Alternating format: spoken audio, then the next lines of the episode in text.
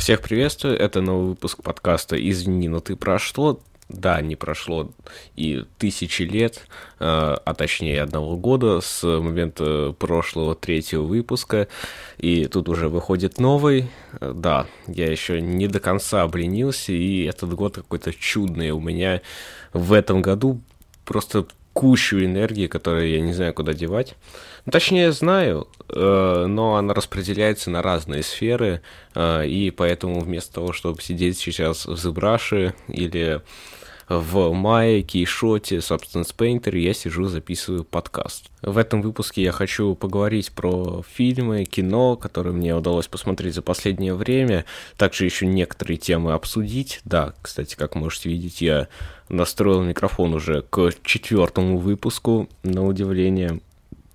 А, но заранее скажу, что микрофон это будет единственной сильной стороной этого выпуска. Да, может быть, еще и затронутые темы, их раскрытие, этого я пока не знаю, потому что я их еще не записал.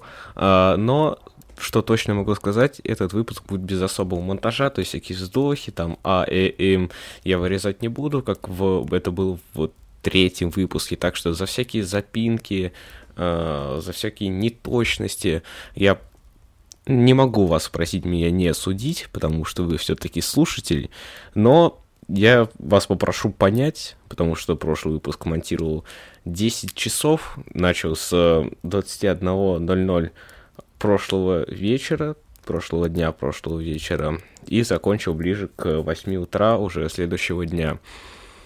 Хотя, что я вас прошу понять и так далее. А, вы все равно забьете, послушали этот подкаст 2-3 человека от силы, как это сделали прошлый, и в итоге а, все равно мои старания не окупятся. Ладно, давайте уже поговорим про кино.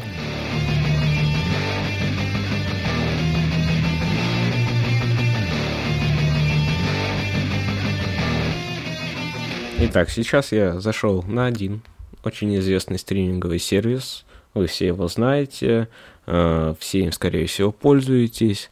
И тут я наткнулся на свои просмотренные и оцененные фильмы, и в одном и одним из таких оцененных просмотренных фильмов является «Омерзительная восьмерка» Квентина Тарантино 2015 года. Жанр вестерн. Этот фильм я посмотрел, не сказать, чтобы недавно, а, где-то примерно год или два назад, а, когда еще был очень маленьким школьником, тогда, ну, не сказать, что я и сейчас особо подрос, но тогда я ни с кем не мог обсудить этот фильм, потому что его никто не посмотрел, и как вы знаете, как вы, скорее всего, думаете, этот фильм сейчас э, также никто не посмотрел, раз уж я записываю о нем подкаст. Но поскольку мой подкаст слушает только мое окружение, не думаю, что на этом подкасте среднее время прослушивания будет больше одной минуты. Ладно, давайте перейдем к фильму. Что мы в нем видим? Мы видим в зимнее время года в США, после гражданской войны между севером и югом, и под страшной и лютой метелью несколько людей решают переночевать в отдельном отдаленном доме. В чем, так сказать, прикол фильма? А, в том, то, что все герои максимально отличаются друг от друга, и они очень сильно харизматичны. То есть они там максимально гиперполизированы и так далее. И, ну, это типичная э, теория про замкнутых людей в одном доме, но поскольку это фильм Квентина Тарантино, там все отпускают разные шуточки по типу «Мне сложно поверить, что горожане выбрали тебя на какую-либо должность, кроме покойника». Такие всякие реплики, которые также гиперполизированы. Из-за этого фильм смотрится очень интересно. В свое время мне из-за этого понравился Джанго Освобожденный, Криминальное чтиво и Омерзительная восьмерка только подкрепил мою любовь к Тарантино, э, но немалую роль сыграла еще моя любовь к вестерну. Я с детства люблю вестерн, меня отец знакомил с вестерном, э, давал мне всякие игры, например, от Techland Call of Juarez, э, я сам проходил, например, Red Dead Redemption 2 и также поигрывал в Red Dead Redemption 1 на PlayStation 3, и с вестерном у меня связаны прям такие вот крепкие хорошие взаимоотношения. С самого начала нам в фильме показывают охотника за головами Джона Рута по прозвищу Вешатель. Прозван он так за то, что привозит преступников живыми, а не мертвыми. И везет он в этот раз беглянку Дейзи Домерк, разыскиваемую за убийство в Ред Рок, чтобы передать ее в руки правосудия и получить свое вознаграждение. Вся эта перевозка идет в красивейшей обертке в заснеженном лесу, на горизонте которого идет рассвет. И мне, как игроку в Red Dead Redemption 2, наигравшему 250-300 часов, э, вызывает вот эта картинка, вот эта атмосфера, костюмы, некоторую ностальгию, небольшую, вот прям самую минимальную, но все-таки вызывает прямо тепло по душе проходит, когда ты смотришь на все эти пальто, пиджаки, там, перчатки, револьверы, шляпы. Э, у тебя это все вызывает такое теплое чувство, то ты не можешь нормально воспринимать фильм. Давным-давно с одним знакомым играл Red Dead Redemption онлайн, и помню, как э, мы общались с американцами, с э, разными итальянцами, иногда встречали русских, угорали, проводили очень много времени в данной игре. Э, и как раз там отыгрывали роль охотников за головами. Это было очень весело, и, к сожалению, все вот эти впечатления, они у меня воспроизводится на фильм, на любой фильм тематики вестерна, и я не могу по-нормальному их воспринимать. А, вот процентов 70 любви к фильму у меня как раз э, из-за того, что э, меня режут воспоминания. В этом фильме есть одна очень интересная цитата Криса Мэнникса, шерифа. «Друг по переписке практически настоящий». Зато вот что настоящее, так это «Волк с Уолл-стрит».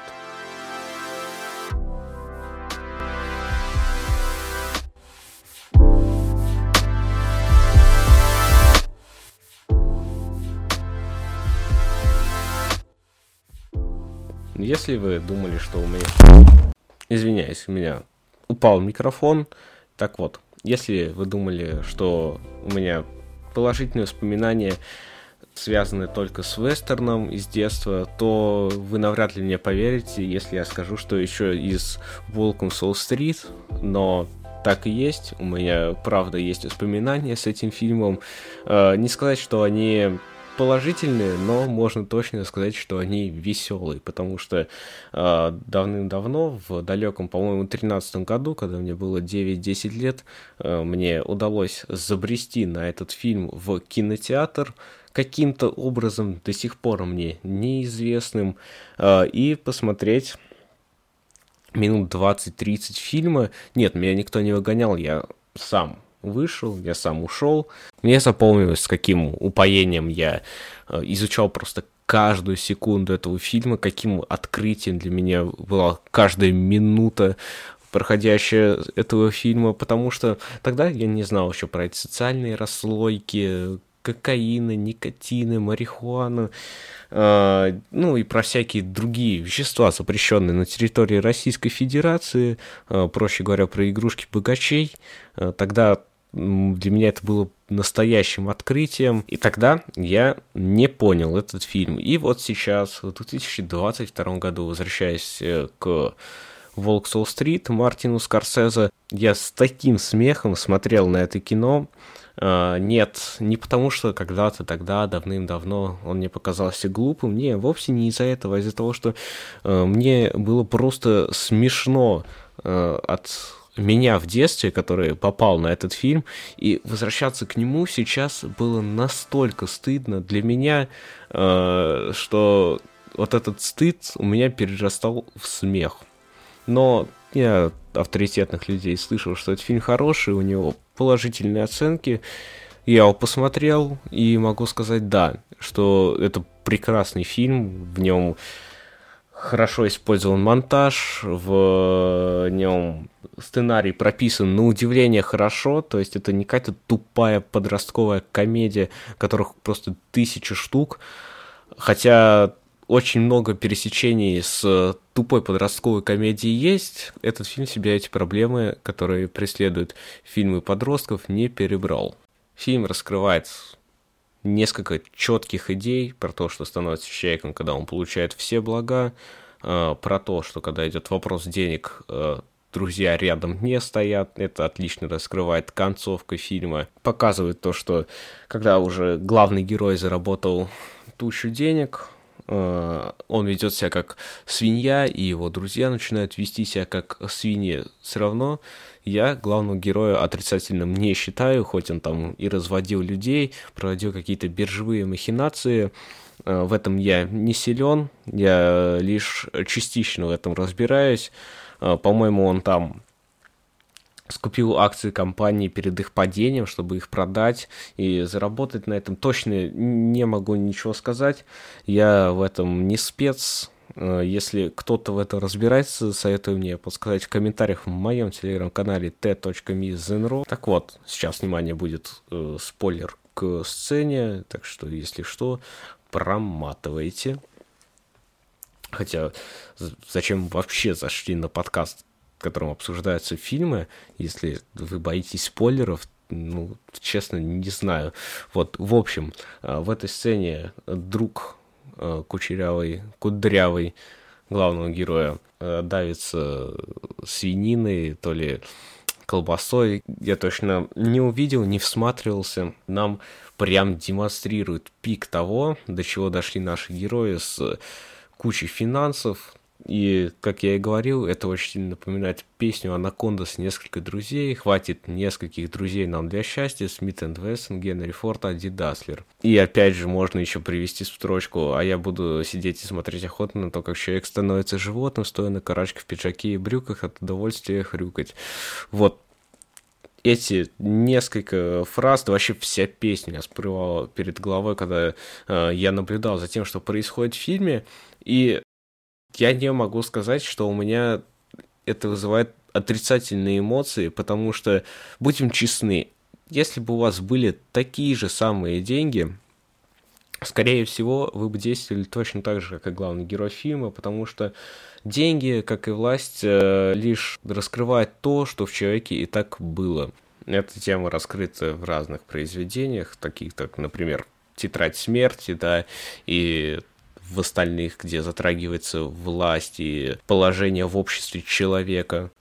Фильм я рекомендую к просмотру тем людям, которые давным-давно не видели хорошо написанный и спродюсированный разврат. Всем остальным рекомендую тоже, потому что фильм не только, как оказывается, про разврат, он затрагивает немало тем, э, например, тему преданности, вот сейчас будет спойлер, внимание, довольно-таки, я думаю, важный, э, где-то к середине фильма главного героя палит э, на измене его жена, он подъезжает на лимузине к отелю, в котором, как я понимаю, находилась как раз-таки его жена, девушка.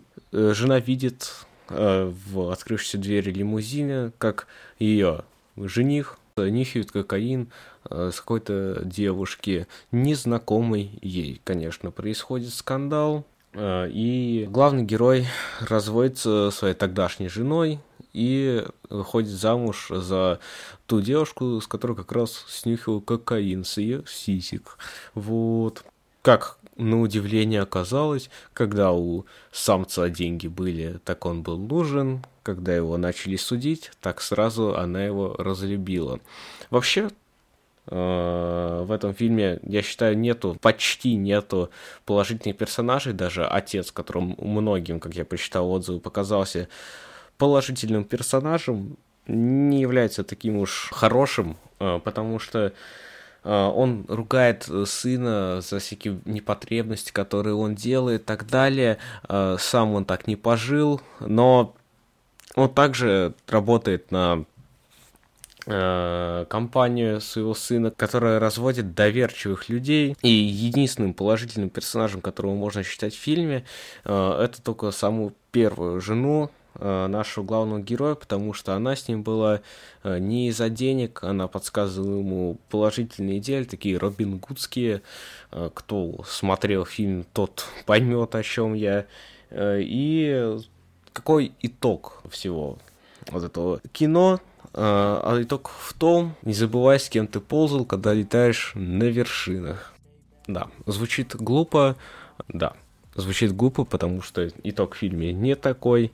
А, все сводится к тому, что заработай кучу денег и потом живи себе в кайф. Итог я считаю правильный, хоть я не капиталист, далеко, э, я больше на левой стороне, э, но э, идея все равно правильная. В каком мире мы живем, такие идеи и пропагандируются. Кто со мной не согласен, прошу, можете высказывать свое мнение. даже готов вас на подкаст позвать, потому что гостей на нем нет. Я также затрагивал монтаж еще чуть ранее. Э, давайте как раз-таки про него поговорим. Я считаю, что в фильме он идеальный. Если есть вершина монтажа, то это вот чуть выше вершины. Э, я считаю, что уровень небес. Все смешные моменты, все смешные сценки раскрыты просто отлично. Э, например, то, что приходит в голову, момент на яхте, когда умерла тетя тогдашней его жены, ну, второй, э, ему позвонил банкир и сказал, приезжай ко мне в страну. Когда они находились в Италии, э, выходит капитан корабля, говорит, что мы не можем ехать, там какая-то сыпь в море и так далее. Э, наш ГГ говорит, не, едьте, вообще без разницы, да, тогда ему друг тоже подсобляет, потому что, ну, братан, брат, который в итоге его сдал они все-таки как-то успокаивают девушек, ну как, заставляет довериться. И сразу следующая сцена, море, огромные волны, все сносит, выбивает стекла, яхту топит и так далее. Э, главный герой кричит, что он не хочет умирать. Очень смешно смотрится. И такой монтаж встречается крайне редко. Когда, надеюсь, когда дойдут наши Э, монтажеры из России до такого же уровня, а я уверен, что такие уже есть, просто они навряд ли занимаются фильмами производства фонда кино, сколько бы у них денег не было, все равно, считаю, нельзя заставить человека пойти работать только за деньги, все-таки какой-то энтузиазм тоже должен быть. Так вот, мне кажется, они есть, но все эти монтажеры уезжают на Запад, и, к сожалению, в наших фильмах вот э, настолько сделано и скомпилированного с э, собранного монтажа не встречается.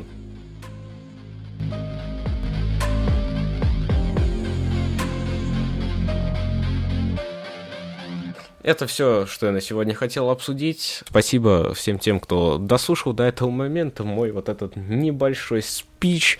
Э, ни о чем, ну вообще так-то про фильмы, так что не совсем он ни о чем был. Как вы понимаете, монтажом тут я не особо занимался, как и обещал. Если вы хотите, я могу выпускать такие мини-подкастики, может даже и не мини, может будут даже и на час. Занимаюсь таким же самым монтажом, каким я занимался в этом выпуске. Это на самом деле крайне просто, и на это не надо затрачивать какое-то неумолимое, недостижимое количество времени. Пишите, что думаете в моем телеграм-канале, можете хоть на ютубе, где угодно, короче, где этот подкаст выйдет, где я его выложу. Так что все, давайте заканчивать. Всем спасибо, кто дослушал. Всем пока, до свидания. Увидимся в следующих выпусках.